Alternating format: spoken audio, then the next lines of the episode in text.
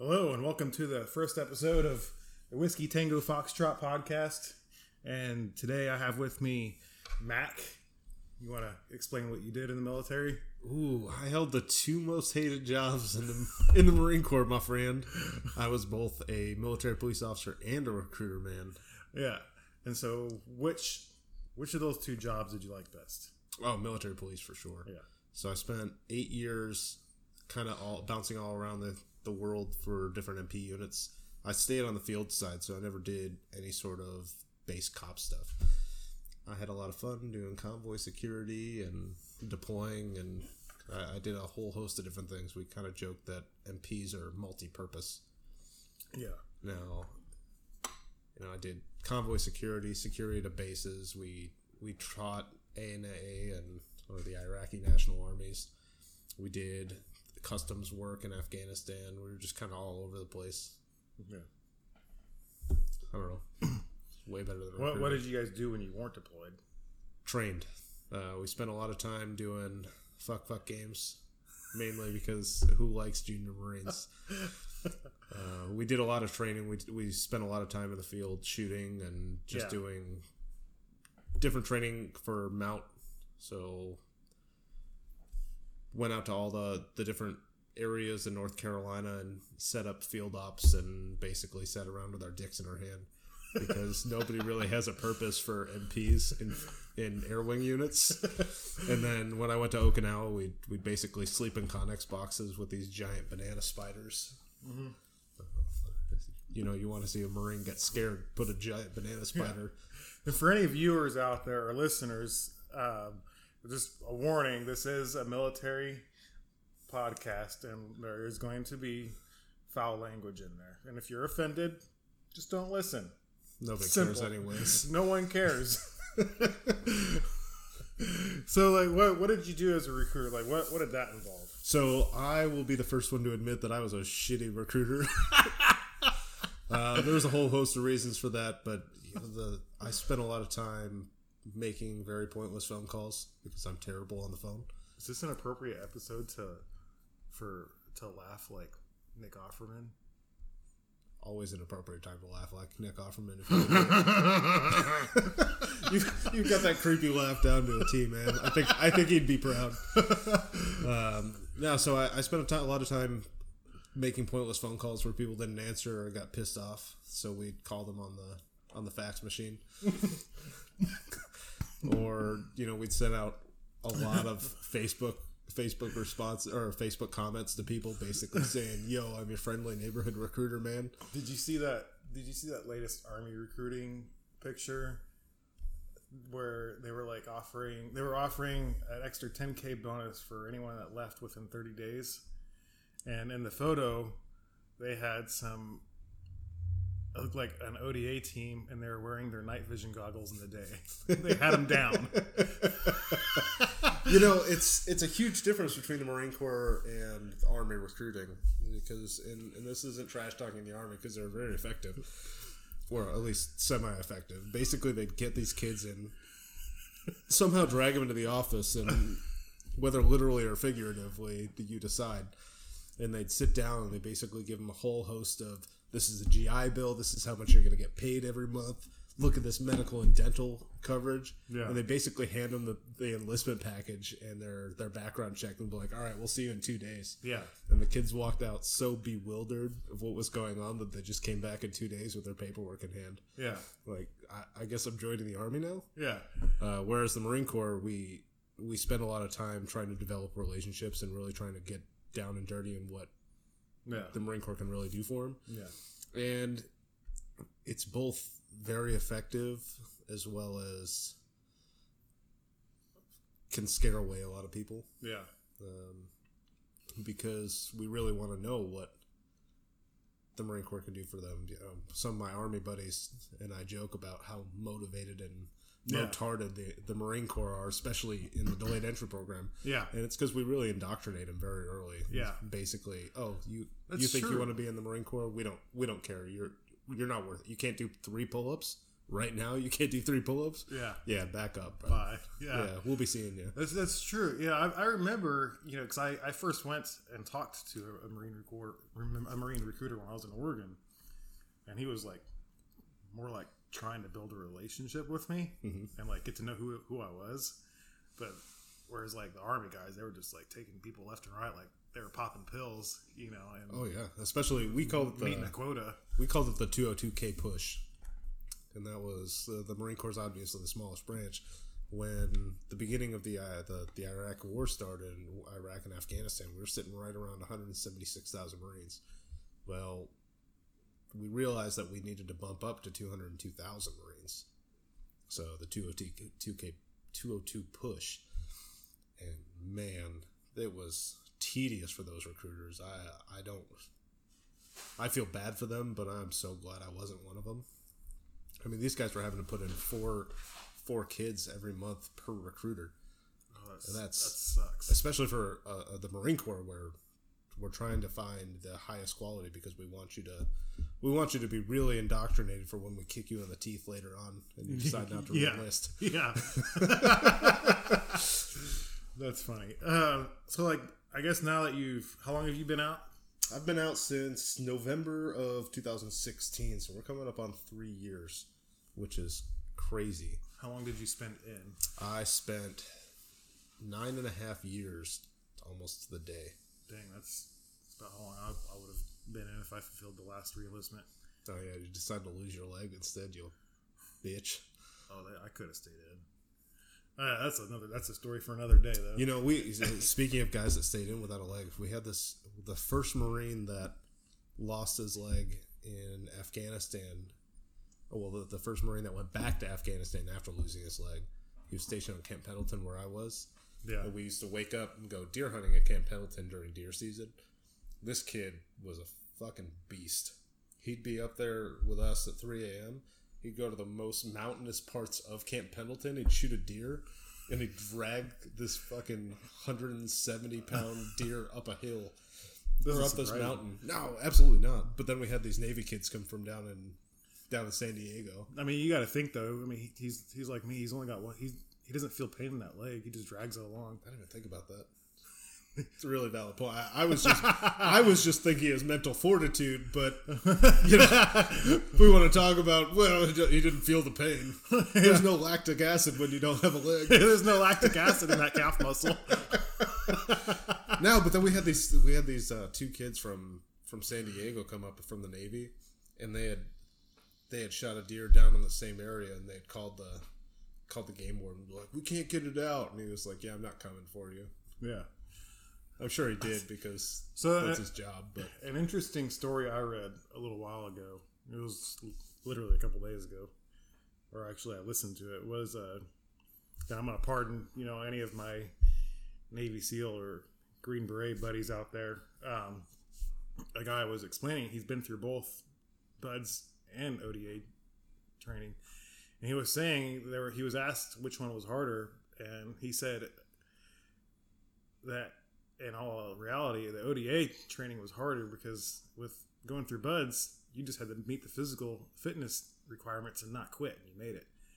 Whereas in in going going to become uh, get on an ODA team, not only did you have to do that, but you also had to you were expected to perform, and if you didn't perform, you basically got peer evaluated, kicked out. Yeah, I feel like the the Navy SEALs after they go through BUD/S, they go through their their separate training. I think that that's where more where they build up Yeah. mental fortitude and they decide to kick you out whether or not. Whereas like ODA, it's from the beginning. Yeah, and and one of the things that I I learned about the ODA, uh, ODA guys is that it is very mental. They're they're trying to weed you out, Yeah. and a lot of them will go from ODA to Ranger School afterwards instead of the other way around.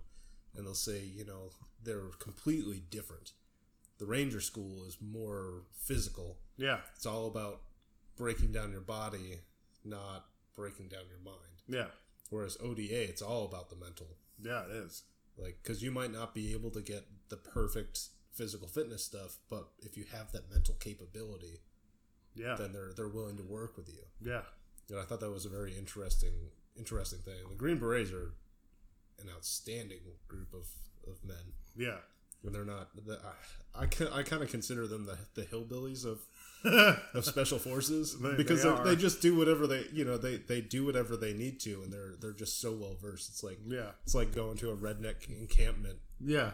and those guys just know how to do everything. So they're what- very self sufficient. What's your thoughts on like on like between because the Marines have Marsoc now. Mhm. Like which one? What's your thoughts on how like Marsoc stands in there? You know, it's Which one do you think they so support the more? so the Raiders are a very interesting group of Marines. A lot of them came from the recon world, yeah. and their their mission is just a little bit different. Yeah, we're we're getting more, or they're getting more into kicking indoors and, and doing DA work or direct direct action work, but a lot of them are more similar to some of those Green Berets where they're living amongst the people. But I, I feel like they have a lot more support staff than like the ODA guys do. Mm-hmm. So it's it's just kind of a more complex sis- uh, situation. Yeah. So it's it's really hard to compare all of the different branches, special operations commands. I mean, the PJs are a completely different situation. The SEALs are a different situation. In theory, yeah. I, f- I feel like over the last 20 years, the SEALs have tried to be more like the Green Berets, and that's not against them. It's just what the mission entails. Yeah. Um, but when you look at like the guys from 12 Strong, what they did and what they accomplished is completely different than what Marsoc or the SEALs or any of them would ever need to do. Yeah. So I, th- I think they just kind of fit their different niches, Yeah. and it's it's like comparing apples and I don't know kumquats Yeah. because they're so far away. Yeah. So what what when you while you're in, what was some of the craziest things that you guys like did to each other? What kind of like hazing did you guys do? So uh, my first day as a fleet marine, uh, I had I had this I was I was a lance corporal, so an E three, and I had this I had this senior lance corporal, and I thought we were equals. Man, he was he was part of the old Marine Corps division before they got rid uh, the MP division before they got rid of him originally yeah. And he was a hard guy. I mean, he deployed to, to Iraq for two tours, and he had a combat action ribbon. And this dude, he should have been a corporal, but we were kind of in a, a promotion freeze. Man, I thought we were equals, and he was teaching us how to do the vehicle checkpoints and stuff. Yeah. And I was not listening. Yeah. And I was just like, "Oh, we're equals." I was being super arrogant. Yeah. This dude, he warned me once, and then he knocked me the fuck out. Yeah. So, you know, the Marine Corps is very much in that way. You know, Yeah, what I see a lot from the Army is, oh, we'll smoke you and make you do a bunch of push ups. Yeah. Marine Corps is all about fighting. I'll just punch you right in the fucking Yeah. face. I will I will say we we did some hazing. I think I think some of the some of the stuff we did was probably borderline, but I don't know. It was still fun. We had we had a troublemaker in basic that when he was gone when he was gone to church. Well, I wouldn't say trouble. He was he was just a brain, but when he was gone at church, we flipped his wall locker over upside down because you couldn't tell which way was it right side up on our wall lockers. And then within 30 minutes of them getting back, we had a locker inspection. And when they when they opened up his locker, everything came pouring out. It was the funniest freaking thing in the world. We had a guy that one of the other recruits pissed in this dude's canteen.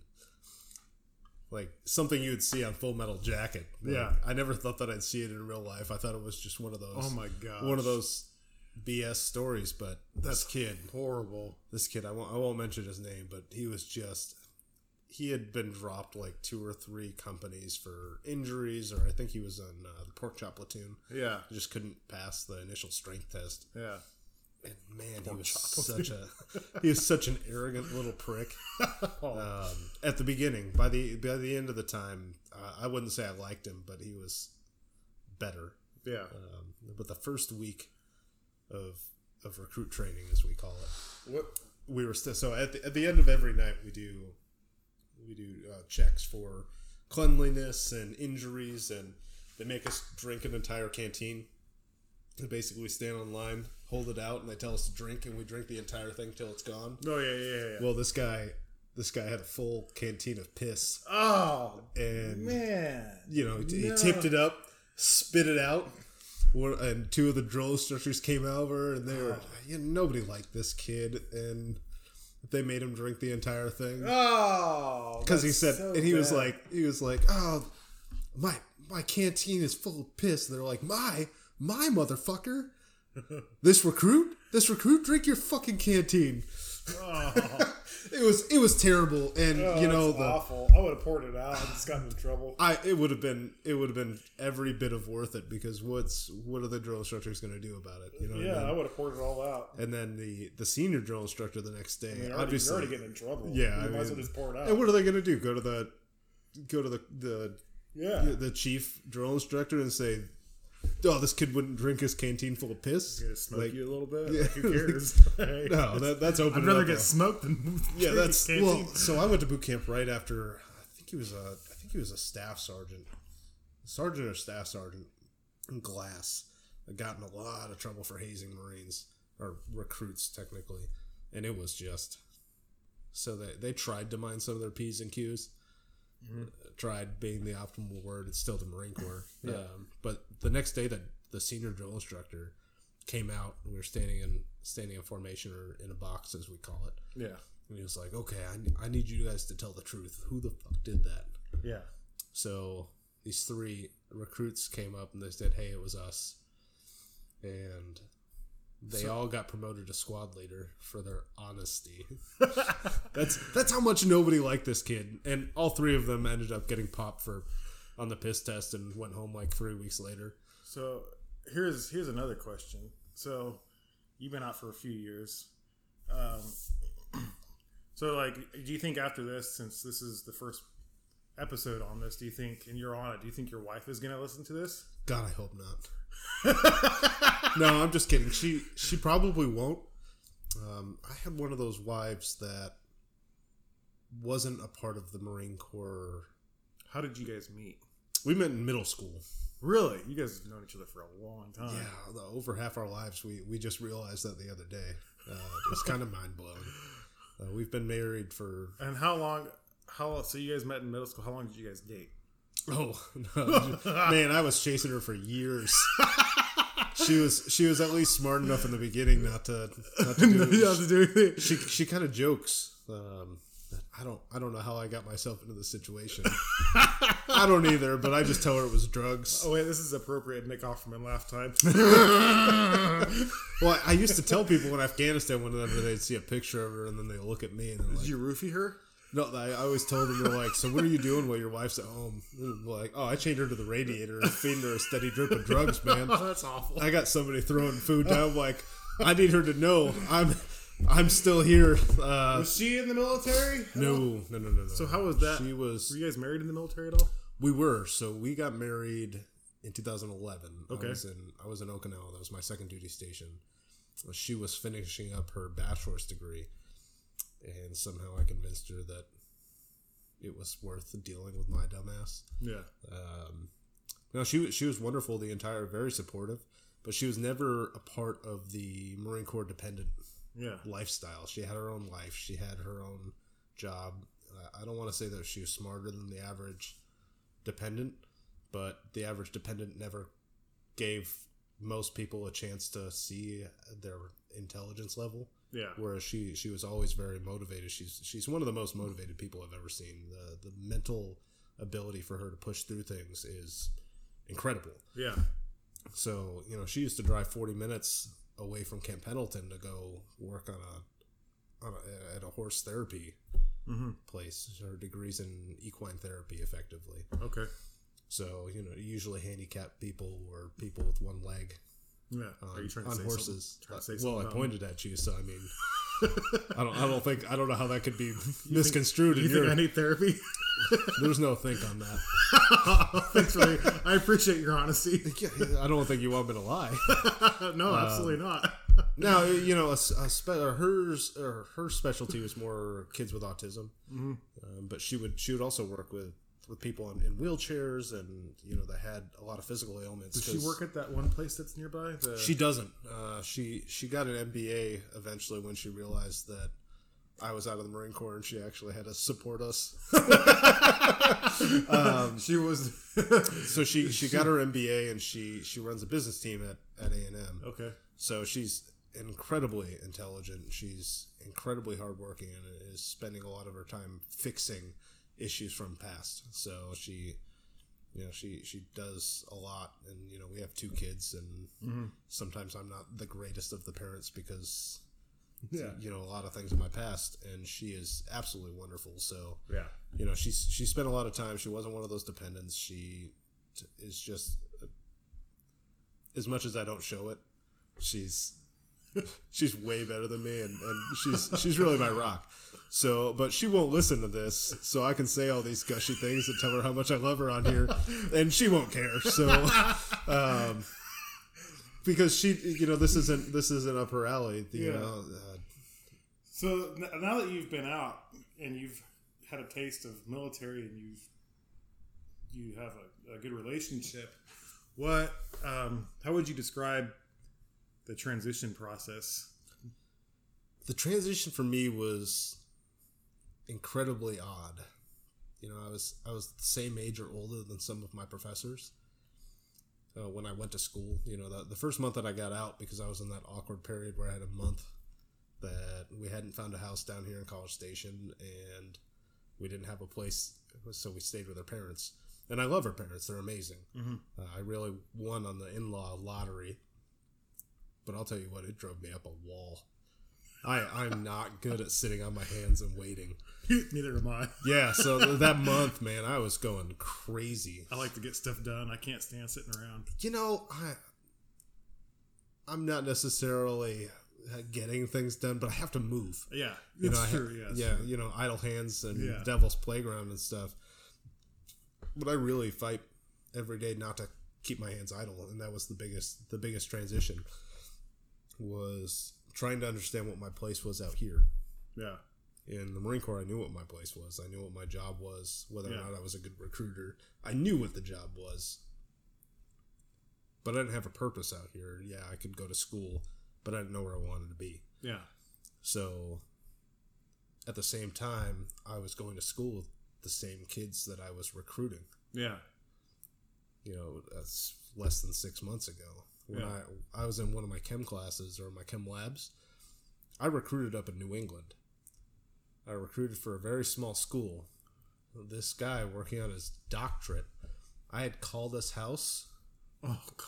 six months after he had left to go to go to college. Oh God! I was calling the, the graduating, the graduated seniors, and I was Oh, calling his house. No, no. Like I had my old boss look, and his name was on one of the Oh, lists. awful. Like absolutely, uh, you know. But him and I got along really Yeah. well. It was just extremely, awkward moment. yeah, extremely awkward. Where I'm going, you know, what do I have in common with these kids other than the fact that I can, I don't know, talk about how old I am? yeah. Because they always look at look at me and they're like, "You're not one of us, are you?" no, you're right. I'm not. um, that that was a huge detriment to me yeah. Was thinking that because I was old, I, I didn't have a place amongst my peers, Yeah. or at least the people that became my peers. Yeah. So I, I tended to gravitate towards the veterans that I knew, and and some of them become some. Uh, at least one of them became one of my really great friends. Yeah. And in fact, actually, you met him on July Fourth when we went out and shot fireworks. And Yeah. Yeah. Yeah. yeah, uh, It's a good community. it's it's a great community, but what I really should have focused on was was dealing with some of the the younger kids. You know, Yeah. I took a calculus class where I really had to be an example and, and try to work with them, and they ended up being great people. In, inexperienced in some things, but great people. You know, it's it's all about finding the experience and building on the experience of others, as well as trying to give your own. Yeah. So whereas I had a lot more life experience and a little bit more know-how and you know the Marine Corps isn't a rich the military uh, you know we're not rich people so Yeah. you know I fixed my own vehicles and these kids didn't know anything I had to clean off one of their battery terminals because they couldn't get it Yeah. but at the same time their work ethic was incredible Yeah. because they'd been in school for you know what 12 years 12 13 years and they're just continuing on that path whereas i had a 10 year break Yeah. So It's watching- hard getting in school back in school after that long of a break. Oh, yeah. you, you don't remember how you you need to study. Like you got to retrain yourself basically, oh, and, Oh, there was- and the professors aren't helping you at all. or or in my case, training myself. You know, I, I knew that I was going into the military from a very young age. Yeah, So in high school, my only goal was to just graduate. yeah, You know, I, I didn't I didn't have a plan to go to college. Yeah, There was never a plan to go to college. The only plan was to go into the military. yeah. So I didn't really create. that that cushion. There there was no cushion. There's no cushion. that's a that's a lot of what my wife and I have worked on is because she is an incredibly intelligent person. She has an MBA. Yeah, You know, she she worked her butt off for the entire thing. And I just I didn't know my ass from my elbows. I, I still don't most days, but you know, I'm I, on that same page. yeah, you know, it's it's an incre- uh, incredibly telling for how much people are willing to ask for help, Yeah, and I was never really good at asking for help. yeah. So, men's a men's. So like now that you have a real job, what what's what's it like dealing with civilians versus dealing with military people? You know, most of the people that work that I work directly with have some sort of military background, whether it's their their kids mm-hmm. or their spouses, or actually, I, th- I think there's only two that don't have some sort of military ties Yeah, out of a team of twelve. yeah, I think there's twelve. I, I've never actually counted, so let's let's guess. However, I, t- I talk to a lot of a lot of people that don't know who I am, where I came from, but I'm talking to them on the phone. For me, it's incredibly easy to build rapport. yeah, So I become friends with most of them. Most of them don't give me a hard time. It's it's very natural. yeah, So I've only had to tell one of them to to hold their horses and, and relax for for half a second while we yeah, yeah.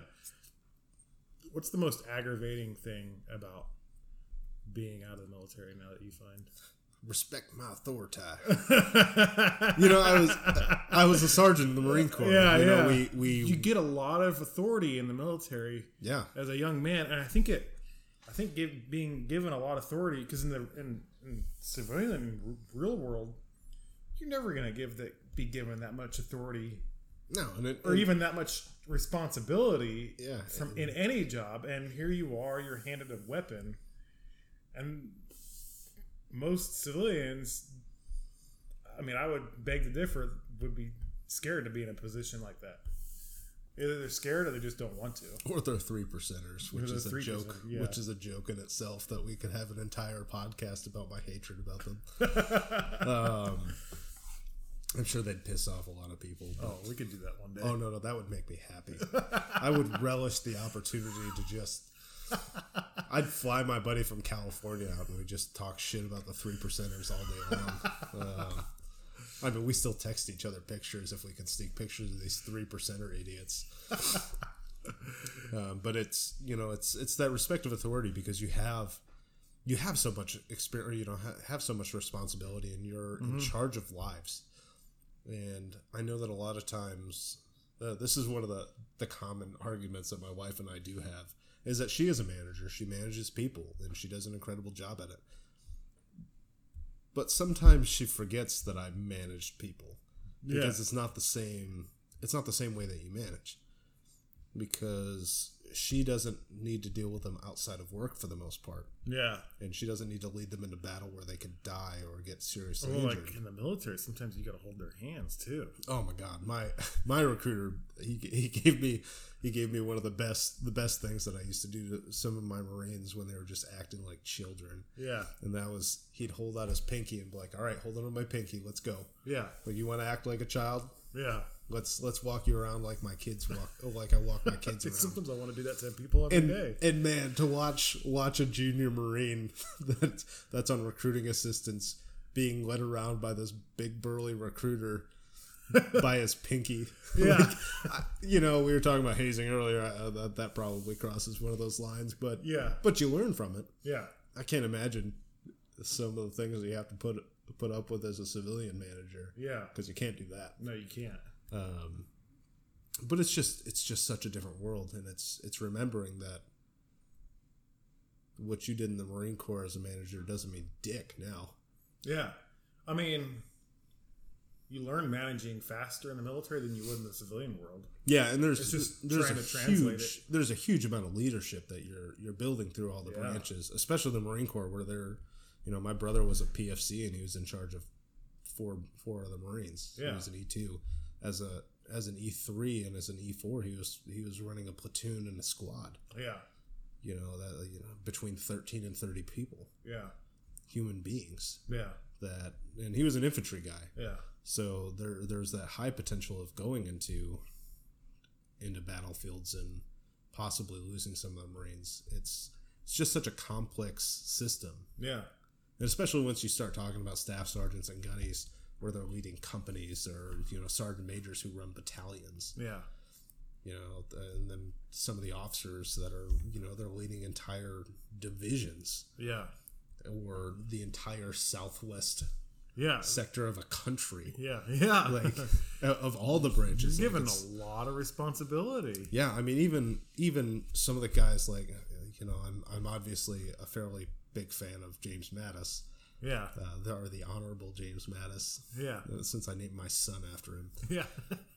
but you know he's in his 50s or 60 or early 60s and he led i mean thousands and th- tens uh, you know 10,000 military members Yeah. or you know 50,000 military members or whatever the incredible number that it And was he was in charge of them all for a while. And yeah, he well, he wasn't in charge of all of them because he wasn't in charge of the Joint Chiefs of yeah.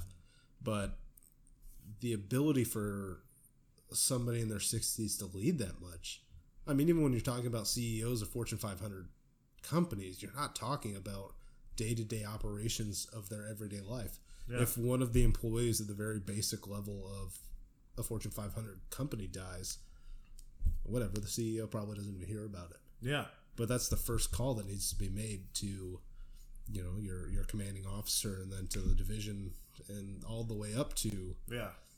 the man in charge you know the the current commandant of the marine corps knows about every marine that dies whether in country or in a motorcycle accident or whatever he knows and he feels that because they're and i'm sure it's the same in the army Yeah. you know they they understand what that impact is Yeah. all the way to the basic level.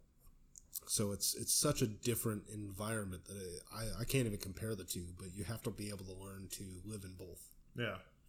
because no matter when you get out, whether you're whether you spent forty years in the military and were a four star general, or you spent an enlistment and got to E four or E three if you weren't that great.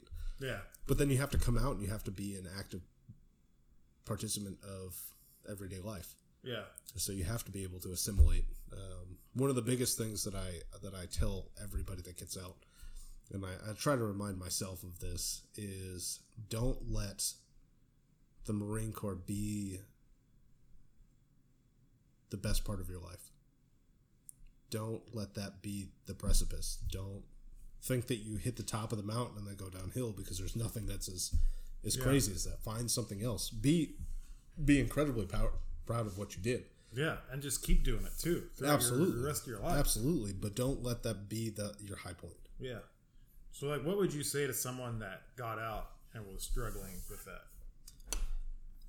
My biggest thing is to find people that are in that situation or move past that situation. You know, we've we've got somebody in town, Pat, that is incredibly Yeah. successful afterwards and is willing to work with you and kind of give you that that wrap on the on the the brain cells to Yeah. to kind of get out of your own Yeah. your own your own way, as it were. Um, the other thing is to, to get into a situation, join activities, whether it's a, a sports team or you know the guys that shoot clays or Yeah. whatever it is. Go out and find people that are of all different walks of life. Yeah. We have this potential, especially at a young age, to be very good at something. Yeah. So that means you have the potential at even a little bit older of an age to be equally or better at something that you were before. Yeah. And you have that you have that ability to be good at something and you have that ability to learn and to listen So take advantage of that. Yeah. You know, whether you're volunteering for something or you're working in a job, Yeah. Be the master of your own destiny. And how would you? What would you say to someone that wasn't in the military and was struggling with something like that? The same thing. Same thing. Same thing. Uh, I, I see a lot of people that the highlight of their life was college, or the highlight of their, their life was throwing that game winning touchdown in the in the state finals or or whatever whatever it is. They they always think that they peak young, Yeah. But there is no peaking young. You know, even if you look at running, uh, I learned from a lieutenant years and years ago that a lot of people think that they're fastest when they're young, but really the pla- or where you get to the top of your plateau or before you plateau and go downhill is in your late thirties Yeah. running. So don't think that you peak early. Yeah. You don't peak early. No, not at all. You can change. You know, your brain doesn't stop developing, developing till you're Yeah. 25. You you change throughout your entire life, in my opinion. You never stay the same person. You, Your interests may change. Yeah, but a lot of people won't let that. So I've had a few conversations. Don't don't let it be the peak. What do you what do you what would you say to someone that was scared of change or scared of making that change? Stop being a pussy. Stop being a pussy. That's You know, it, it, it's that's my thing too. Is I don't I just yeah. Uh, you know, I, I tend to say don't be a bitch more than yeah. more than stop being a pussy. I mean, at least we're not saying grab a that pussy. No, I think let's be honest. that was so fucking stupid. that was way overdrawn. oh my god! But I mean, I I had mean, to say it on the pod. no, and that's that's fair. But I mean, I think that it was. Uh, I tend to be very middle of the aisle, and I, I try to see both Yeah. both sides. So at the same time that that was drawn out way too much, so were Hillary's emails. yeah, I mean, uh, tit for tat. You know, we'll, we'll keep it. We'll keep it fair. yeah. So you think like how would you? So in, in your opinion, if someone's like in that spot, they just need to go out and do it and find the community, find what they're good at. They do, even if you have to drag them somewhere. Yeah, You know, yeah, that that's part of that whole and then leadership if you're if you're if you're in a point where you need need that change, you got to just you need to make it. You know, Yeah. You just need to You know, pull your britches up, pull your pants up, put your put your big boy panties on, and freaking go out that door. You know. yeah, you know they they whole they always say that you can't or you can lead a horse to water and you can't make him drink. No, but you can make that motherfucker drown. Yeah, that's true. You can you can force him to. He'll get water into at least his lungs. Yeah, Um, but but sometimes people need that push off the cliff. Sometimes people need that that thought process of I can do this, and there's people that are here to support me. yeah, Um, it, it's the same thing with things like suicide or, and, and I don't want to say depression because it- it's a very difficult subject, but sometimes it, it just takes people to know that somebody's there for them. yeah, And whether they're, uh, whether they're going to struggle or whether they're going to sit inside of their their house and not leave, they need to know that that somebody cares. yeah, And it might not fix everything. Yeah. Obviously, I, I'm a realist, not an idiot yeah, but it's it's the same thing. My my wife tends to tends to do things. I, I took her to get her oh, one of her ears or ear piercings that I, I can't think of. It's that little nub in your ear, Oh yeah, I know you're talking about. Um, Yeah, and it looks great. And she's wanted it for years, but she would never kind of bite the bullet. And so I told her I was like, "We're gonna go out on a date night." And I refused to tell her. We pulled into the, we pulled into the tattoo. Yes. I pulled her into I pulled into the tattoo parlor. She thinking, oh, we're getting tattoos together.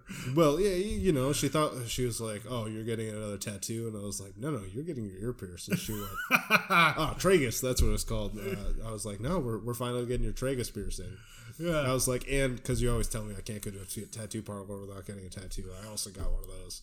Uh, but you know, we said we we are we didn't argue in the car about it. We you know, she was like, "No, I'm super nervous." I was, she goes, "What if it doesn't look professional or good?" I'm like, "It's fine." yeah, you know you've wanted it for years you've you consider it as something that badasses have yeah, and you want to emulate that badassery yeah. Do it. so yeah absolutely and she got it she You got something on your heart that you want. You should absolutely go for it, and don't let hold anything hold you back. yeah That that's my view on the world. I've you know I think we both kind of fall in that category. It's like where stuff is on our hearts. We're gonna get there one way or another. It might be a little messy, but we're gonna get there. it's always a lot of bit messy for me Yeah, I've had a few stumbles. yeah I think everyone does. and and, and we uh, you're absolutely right. But without it, we're, we're not growing. You're not growing if you don't stumble. Yeah, Yeah, if you're not failing at something, you're not growing. yeah. Or at least you're not getting better at it. You're not getting better. Yeah, you're not learning anything. You're not seeing other opportunities that might be coming up if you're not failing. You know. I mean, even even Mozart and Bach, they didn't. They Yeah. didn't, uh, yeah, sure, they were absolutely incredible from a very early age, but they didn't peak then. Yeah, they didn't peak then. Yeah, They stumbled, and not every every not every key that they pressed was was genius. and not every opportunity, not every door that's right in front of you is going to be the right door. Sometimes you got to look at all the other doors around you. you know? One door closes, open up another one. If that one closes, try another one. Just keep going. Door closes, open a window, Or yeah, bust that motherfucker out. or you could just open the door again and stay stuck. You know. Yeah, you know, yeah, but the, you know, uh, speaking of the door analogy, it, it kind of comes back to what we were talking about earlier. Is, Yeah. is having somebody on your back. Yeah, Sure, you can't open that door alone, but we can stack up and open that door together. we can. We sure as heck can. I'm pretty sure we'll be good at it too. hey, man, somebody's got to have the shotgun and blow the hinges off, I don't mind going in first. Not at all, not at all. But you know, somebody's got to blow that, that those hinges off with the sawed off. Yeah. You know, it, it is what it is. Well, I guess and that's where I come in. I don't know. I don't know if I would use slugs. You know, that's that's what a nice fi- uh, a nice Mossberg 500 is good for. Use Yeah. some use some door door busters. Yeah, But some buckshot or, or you know mix of oh yeah, oh, Anything. there's, there's so many ways. Yeah. know. hell, birdshot will work in a pinch. just builds you a charge. You are an engineer, right? Yeah, I was an engineer. You're all about the charges. I can just blow the door off for you. If I blow the door off, then I'm probably going to lose all of my fingers and probably a leg like yours. Probably a few brain cells. There's there's not very many left. No, I probably only got like two left, if that. I probably have six or seven. oh, you're lucky. But I'm younger than you, so by a few years. Well, anyways, that was uh, that was our first episode. Um, I appreciate you guys listening and tuning in. Uh, leave any comments below, and the email if you want to contact me is on my Instagram, which is whiskey tango foxtrot. And um, I'll talk to you guys later. I hope you guys enjoy. and if you remember, if you blow dudes, nobody cares. No one cares. Nobody No one cares. cares. You do you, boo boo.